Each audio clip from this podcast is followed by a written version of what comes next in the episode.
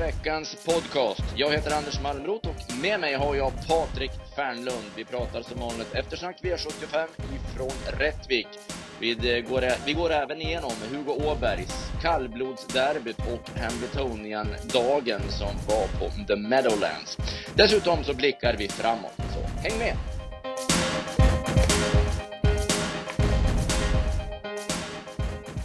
Ja Patrik, vi börjar med Rättvik och du satt och jobbade åt oss i lördags och vi fick en rivig inledning direkt. Ja, det var ingen överdrift av dig nu i alla fall. Det Nej. var det inte. Det var en fantastisk inledning. Ja, det var under 10 blev det till slut också. 09 bana Rättvik har presenterat sig. Ja, det trodde man aldrig. Det är inte känt eh, som en, en snabb bana när man åker till Rättvik att det är snabba tider som gäller. Nej, det brukar ofta vara löst material och så vet jag också av erfarenhet. Men eh, nu hade de fått till banan jättefint, men att ändå gå under 10 på Rättviks bana, då, då kan man gå väldigt fort på till exempel Halmstad eller Färjestad eller sådana banor som är ännu snabbare. Mm. Eh, det vi bör väl säga ändå är ju att BB Sugarlight blev alldeles för het med det här halvstängda huvudlaget nu som han inte haft på ett tag. Peter Untersteiner hade ju ingenting att säga till om. Han låg ju som en vante hela loppet igenom. Ja, Peter brukar ju sällan ligga och dra i de hästarna i alla fall. Men nu var det så att hästen bestämde ju allt och de får nog passa sig framöver vad de sätter på för huvudlag. För ska han pulla så där kraftigt i till exempel jubileumspokalen eller andra lopp som är lite bättre hästar och längre distanser, då blir det problem. Så de får nog välja sina strider när de sätter på det stängda. För han är, vi kommer väl ihåg när han svarade på norsken för några starter sen. Så Ja, det huvudlaget är nog föredra framför det här just nu i alla fall. För han är alldeles för peppad för att ha det, just det här huvudlaget för dagen. ja. Och han, eh, han blev ju nästan, han var ju för het så han gick ju heller inte riktigt att köra med på Ja men han blev ju från början så, Sandringham Han- Hanover tog ju en längd lätt på han ändå, trots att han hade det här halvstängda. Ja, han var nog, helt, han var nog spe- för spänd helt Ja, enkelt. ja, och, och i sista sväng såg han ju också ut nästan kunna pulla sig fel. Så att, ja, fa, in, fantastisk insats, men som sagt, man får, nog, eh, man får nog välja huvudlag med omsorg framöver. För han blir väldigt, väldigt vass med det där stängda så att säga. Bakom eh, höjde vi lite grann på ögonbrynen då över en häst eh, som blev tvåa, Sandringham Hanover. Ja, det var ett prydligt rekord han fick. Ja, han följde med väldigt bra. Det var ju långt Jag tycker det är en bra häst faktiskt, alltid tyckt det. Och det var imponerande att han följde med för de andra var långt efter och han höll ju faktiskt farten storstilat. Så Leifs häst är bra. Och så måste vi nämna, tycker jag, även Melby Apollo som eh, har spurtat strålande nu två gånger i rad och får han bara lite längre ner på vingen i nästa start så ja, kan jag nog säga att han kommer att vinna oavsett stort sett vad han möter för han är otroligt bra just nu. Ja, jag hade han i passas nästa gång och han har ju flugit fram flera gånger för Reijo på slutet. Och vad var det Reijo hade sagt efteråt? Det var nog anmärkningsvärt. Ja, ja, jag pratade med dig efteråt på stallbacken och han sa att det här är den bästa hästen jag har i stallet just nu och då är ju ändå eh, Monster Drive och flera som är Och Lindsays Jersey-boy. Ja, precis. Men eh, han höll eh, just nu i alla fall Melba Apollo som den bästa. Det säger en hel del. ja, med bättre spår nästa gång då, då tror vi på toppchans. Ja. V75 2 så blixtrade kan man väl säga i omgivningen eh, Peter Unterstein till spets med Maximilian Trotter som han heter. Ja, inte Maximilian som Nej. många verkar tro. Mm. Eh, Han gjorde det bra. Han är lite speciell i stilen. Han är lite seg under loppen och så, men han svarar ändå bra.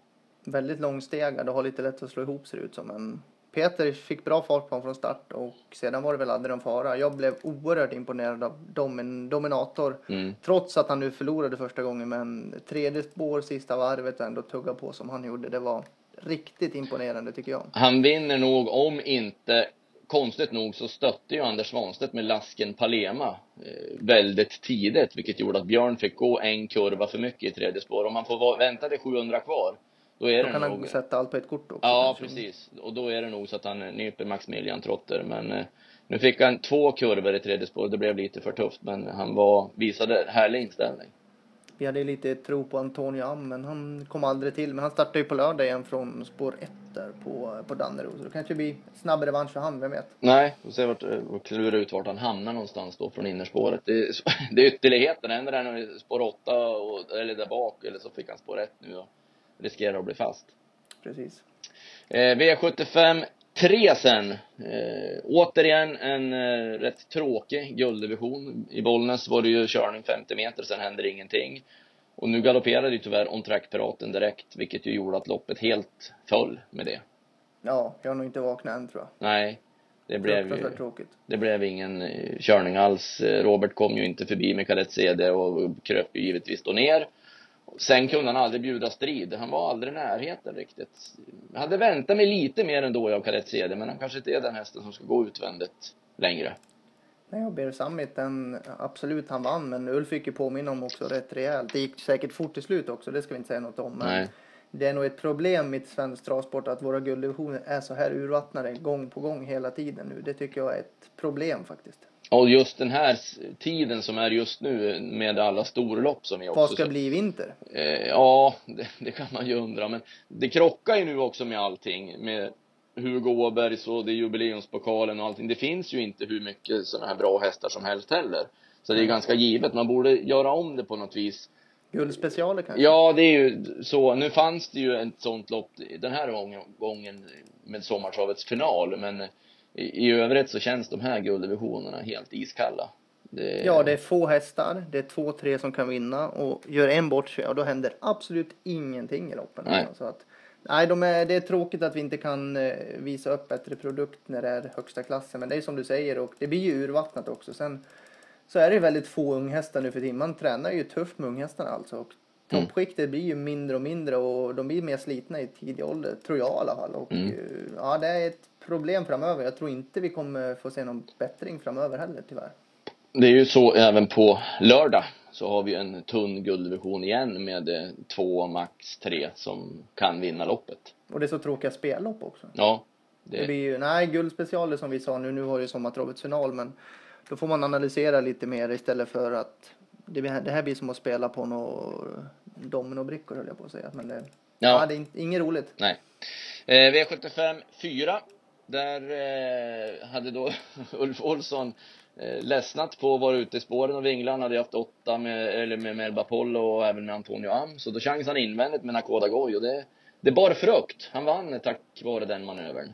Lite roligt, en liten anekdot där med Nakoda Goi. Vi såg ju den du och jag i kvallopp på Solvalla inför debuten för eh, jag. för Rejö, precis. Och då skröt vi upp honom som tusan där och, eh, och tyckte han såg jättefin ut där. Så Ja. efter det så har han bara radat upp segern och mm, imponerat stort. Ja, det är märkligt. Ulf, att det kan bli ett sånt staket av det hela ändå. För Ulf, och jag pratade med Ulf om han också, så- men han hade ingen känsla. Det var han, en mediumhäst, sa han, sådär, att han hade inte den feelingen riktigt. Men han har verkligen utvecklats för varje lopp han har gjort och det är ju precis rätt skalle på honom också.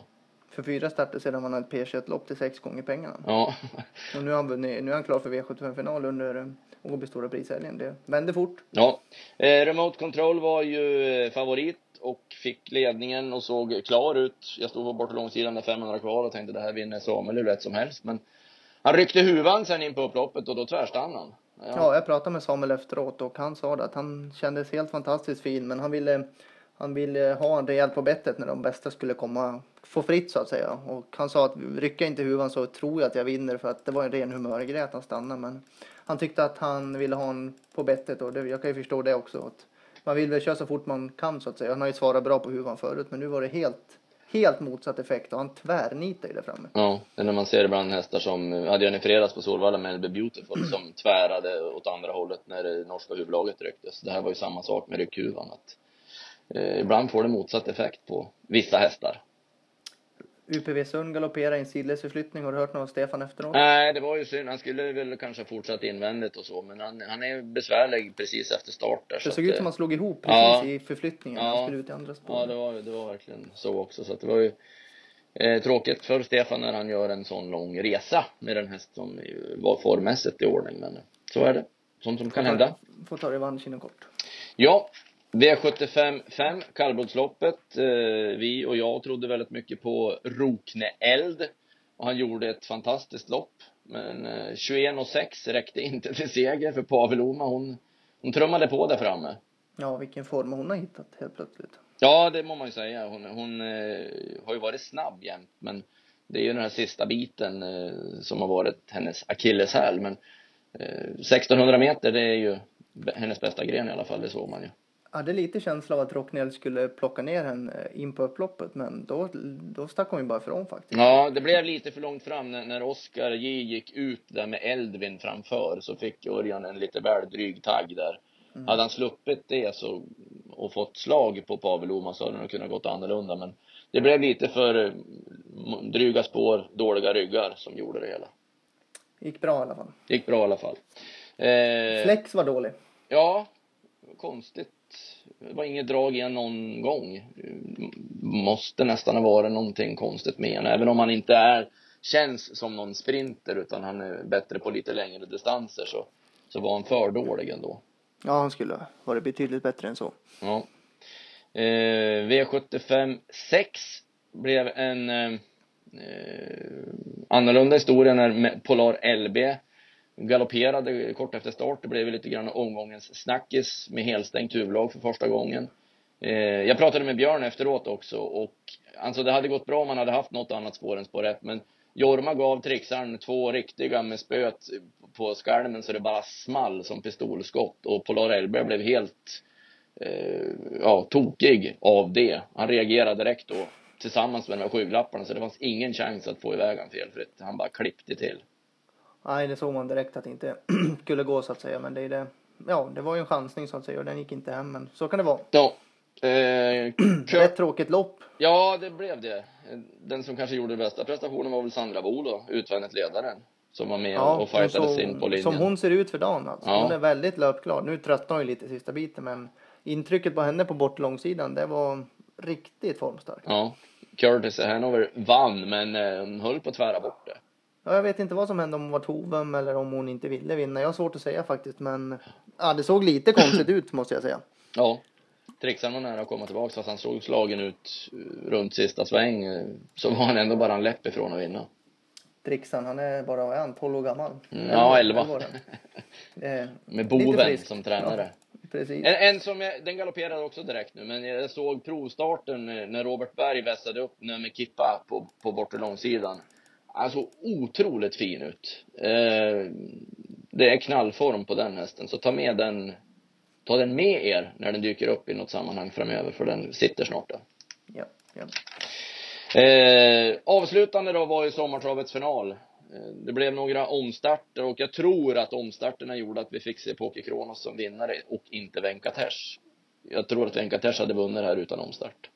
Ja, han fick lägga bort lite krafter där också. Han vart ju väldigt vass av omstarterna så att säga. Och Poker Kronos var väl, var han i galopp i någon av dem? Det? Wild, Ja, och även i den här som gick iväg nu så var han ju det. Så att eh, Torbjörn fick visa sina kallblodshänder och rädda honom. Det var snyggt gjort och, och vilken otrolig löpskalle det är på Poker ja, Kronos alltså. Han såg helt slagen ut tyckte jag. Ja, Men kom tillbaks och kontra ut dem. Ja, det var riktigt imponerande. Och 12 och 9, då var det inte lätt för Nahar att plocka 40. nej verkligen inte. El- gick 11 och 7. med fjärde spår och femte spår och allting. Där. Maharadja och svenska rekordet tror jag på full väg eh, på 12 och 7. Eh, Nahar underskred det här med en sekund. Nu kommer han ju inte vara med i listan eftersom han inte vann loppet. Och det räckte till tredje pris. Men det, det räckte till ett tredje pris. Det var hög klass på loppet. Och Poker Kronos, hela historien runt han är ju otrolig egentligen. Han Ja. var ju utdömd hos eh, Colgjini och skulle i stort sett bara bort. Och eh, blev köpt av Camilla Wikström och sedermera hamnade hos Robert Berg och nu har han fyra raka segrar och sprungit in en halv miljon lite snabbt. Han kostade ju, det var ju en stor snackis som ungaste där. Ja, han var ju över miljonen. Så att det, Ja, jag tror det var det. Ja, så var det. Eh, Venkatesh eh, eh, med det norska huvudlaget så var det bara en, eh, så var det, det var bara en skygglapp som ramlade ner. Han hade Mm, den kvar på, det, det, kan, det var ju vart ju också en detalj som man inte riktigt vet, för han blev ju väldigt mycket på en töm nu också. Så han kunde aldrig riktigt släppa av han utan han fick som hålla han på bettet så för, ja. Så att han, jag tyckte Venkatesh eh, överlag med omstarter och allting gjorde en mycket, mycket bra prestation också. Ja, absolut. Han har ju lite humöret mot sig också när det blir lite omstarter. När det är lite hetsig av sig så att säga. Så utan omstarterna så vinner nog han. Men plus, enorma plus till topp tre får vi säga. Verkligen, verkligen. Akrite trodde vi lite på men det var ett lite väl tufft lopp för han kanske. Ja, det kändes som att han hade inte sin bästa dagen. Nej, det hade han inte heller. Så nej, det får ett nya tag. Ja. Eh, vad tog du med dig? Vad pratade om många så, men om du nämner några?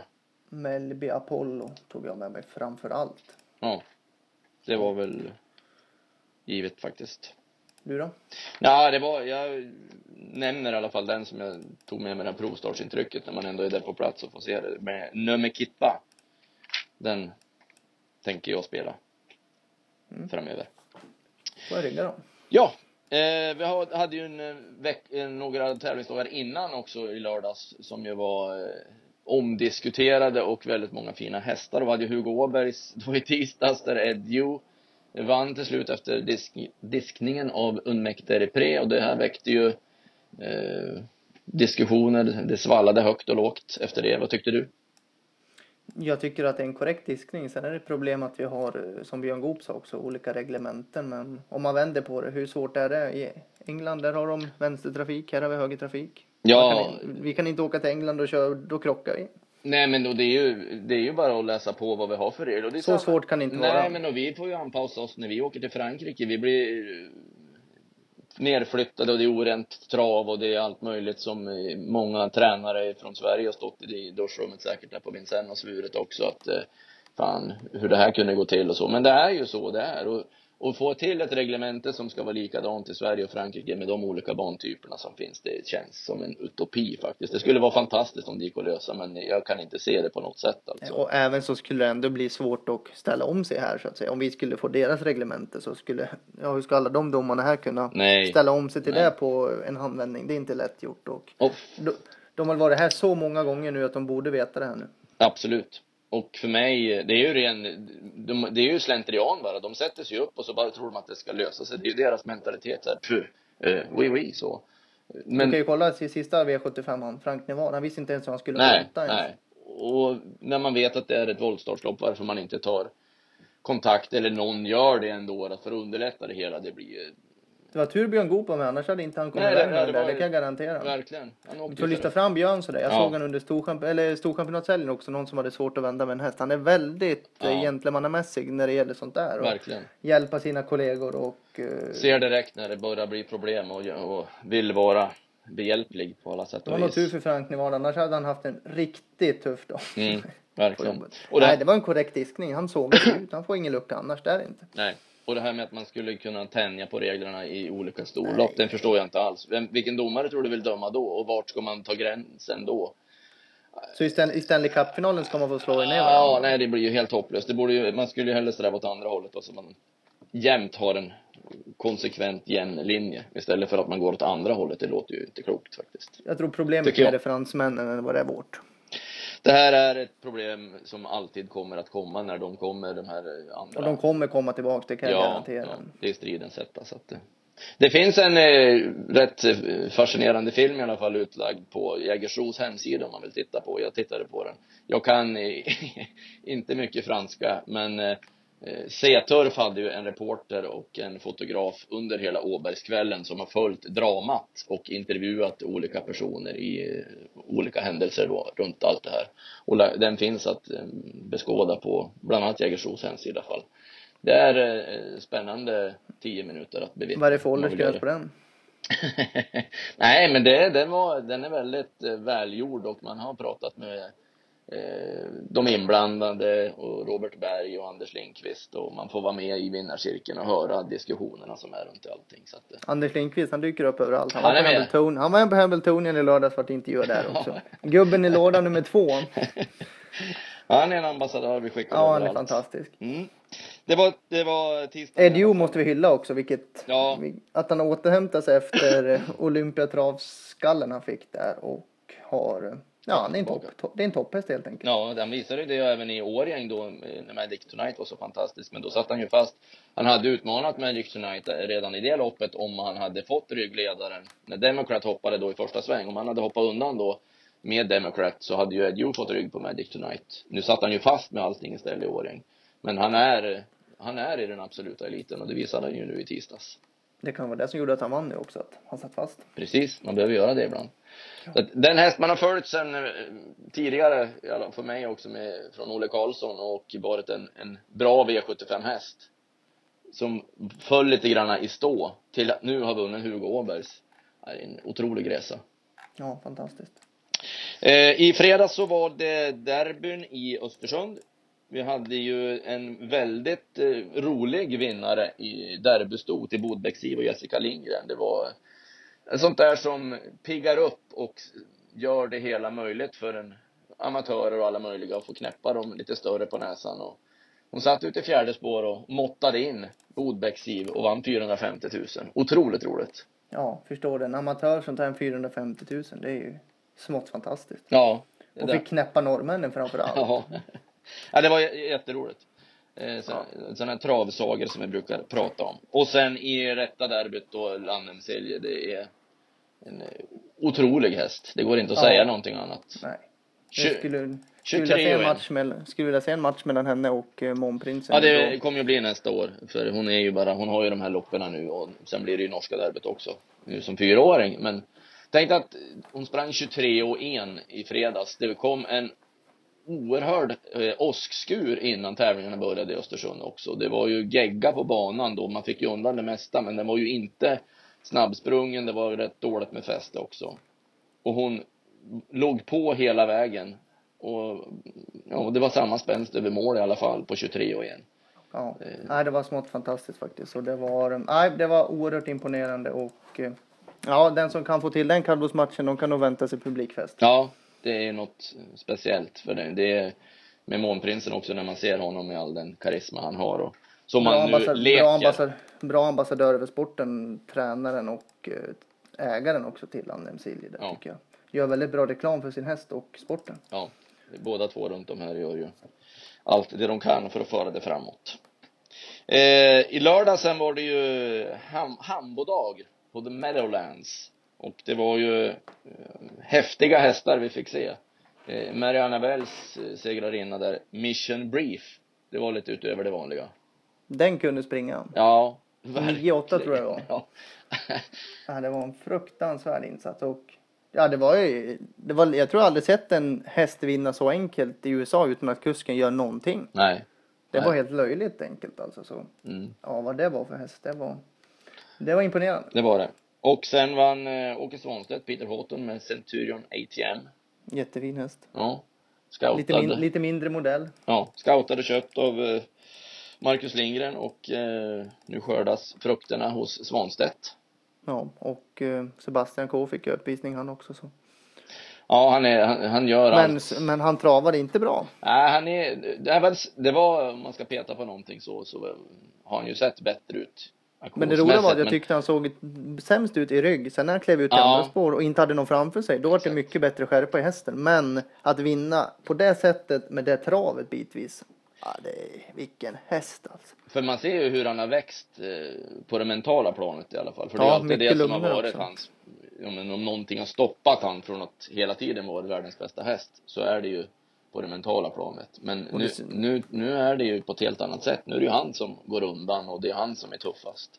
Och du ser när de ska upp bakom bilen, han springer och kröker på nacken. Alltså det ser ut som, Ja. ja, man, man kan inte se bättre ut som travhäst. Det är fullständigt omöjligt. Men han har ju startat, och att det här att han kanske då inte såg som allra bäst ut auktionsmässigt. Han har ju startat tätt nu i stort sett varje vecka. Så att eh, Svanstedt sa ju det efteråt också att nu blir det ju en paus på några veckor då för att mm, få pusta lite grann. Så att det var ju ganska logiskt runt det hela. Och att hö- höra Åke, Åke i segerintervjuerna, det är halva tjusningen. Helt fantastiskt. Ja, han är verkligen ute och njuta av travlivet. Ja, familjen är med och han hade någon grabb i famnen där. Han har nog fått en nytändning på travsporten, det tror jag. Verkligen. Och sen hade vi då det stora loppet. Eh, Jimmy Takter som eh, troligtvis eh, hoppades bli etta, tvåa, trea, men man vet ju hur svårt det är. Så att någonting händer ju oftast. Och nu var det Fader Patrick, favoriten, som gjorde bort sig från start. Och jag är nästan säker på att kusken laddade för hårt där tror jag. Jag tyckte han var väldigt på hästen innan start och som jag såg det så slog han ihop där eh, kort efter start. Mm. Det var nog en liten onödig, onödig galopp kanske. Som det lät på förhand så skulle han ha toppchans även om inte de laddade. Så det var lite, lite dumdristigt kanske. Ja, när man har sett loppen tidigare och så, så eh, har det ju inte varit, han har bara förlorat en gång och det var mot Nuncio. Men annars har det ju varit Fader Patrick som bara sträckt på sig varje gång, som har varit bäst i kullen. Så att det är klart att det känns väl lite snopet, men eh, det var två otroligt fina hästar som Jimmy Takter presenterade bakom i alla fall. Och vi har ju nämnt Trixton i den här podden också tidigare som en, en, en läcker häst som bara spänstar undan och för Jim att få sätta dit han när han kör själv också, det måste ju vara lite extra. Ja, och Nuncio ville höja upp också. Han var fruktansvärt tapper i nederlaget. Den, får inte han den tryckan där på, på långsidan, då kanske han vinner loppet. Ja, då hade han nog haft det där spurtkrutet över upploppet så han hade kunnat svara. Och Precis. Nuncio tränades ju i fjol av Jim Oskarsson och eh, nu är ju då hos Takter så att eh, Nuncio har gjort en resa och varit bra hela tiden. Och lite fantastiskt också att de andra hästarna, de flesta är ju riktiga dyrgripar och Tarzan han köpte sin häst för 9000 dollar. Ja. Ja det, Man måste hy- hylla Tarzans blick för billiga hästar. Det ja. fascinerar mig i alla fall att köpa så billiga hästar som är så bra. det är en konst, Absolut. helt klart. Helt klart. Det var en händelserik vecka som var. Och nu blickar vi framåt mot eh, V86 Solvalla Åby på onsdag. Eh, Yes. Har du eh, kikat lite grann i listorna? Ja, kolla lite. Det är lite eh, sommarpriser där och lite smått och gott. Många fina hästar som ska ut så vi är väl på plats som vanligt och Ja. jobbar in dem. Så är det. Och sen, eh, Victor, Victor är Tilleslopp också, femåriga hästar. det må vi nämna. som- För där är det som ju, ska ut i jubileumspokalen. sen. ja, friplats till jubileumspokalen till den som vinner. Eh, match mellan kanske främst standout time machine i alla fall. Time Machine med skor runt om troligtvis. Mm. Då kanske det blir ett standout som det låter. Om han eh, bibehåller som han har sett ut i alla fall. Vi får se på det. Vi får klura på det. Yes. V75 Dannero. Eh, vi har ju nämnt lite lätt om gulddivisionen. Främst eh, Ed Hugh då, Hugo Åbergs roligt för Dannero i alla fall att få de här hästarna. Och Sanity som är tillbaka efter att ha varit två uppe i Östersund, Jämtlands stora pris. Som har tränat väldigt starkt inför den här starten. Så att det, den duellen går ju inte av för Hacke. Och sen, Kul att Kenneth Haugstad får köra också som körde väldigt bra sist. Jag tycker Kenneth är ett bra flow för dagen också. Ja, verkligen. Den här, det har vi pratat om tidigare också. Flytten till Roger Wollman är nog eh, helt klockren för Kennets del. Han får köra väldigt fina hästar. Han kan köra lite invändigt och det gör ingenting och han kommer att ta stora kliv framåt av det Ty- jag hela. tycker han kör med mer självförtroende nu också än han gjorde Ja. lite innan också. Så, nej. Men det blir mera harmoni. Man behöver inte jaga varje start utan det, man Nej. får en annan självkänsla också. Och sen har vi guldtäcket som jag själv tycker är ett eh, härligt lopp. Med hästar över alla volter. Bro Viking ska ta nu 80 meter på starthästarna och GGI går ingen bluff heller. EGG gjorde ingen bluff. Don Viking är bra. Kvickers Kaxe var med i segerstriden i lördags. Hade väl landat på en eh, hög 25, eller en 25 tid hade han nog gjort om han inte hade galopperat. Så att, och sitta och räkna tider och eh, ja, det, det, det tycker jag är jätteroligt. Eh, det var det vi hade. Vi ska också pusha för nästa måndags podd för då inleder vi en derbyfläta. Vi hade ju en sådan eh, mot Elitloppet. Vi kommer nu att ha en sådan mot derbyt. Det kommer att bli en fråga varje måndag, fyra måndagar i rad, eh, där vi då kommer att söka ett, ett rätt svar givetvis, som har med derbyt att göra och fina priser utlovas. Vi återkommer mer om det nästa måndag. Ha en eh, härlig vecka, njut av eh, skön travsport, fint väder, så hörs vi om en vecka. Tack Patrik!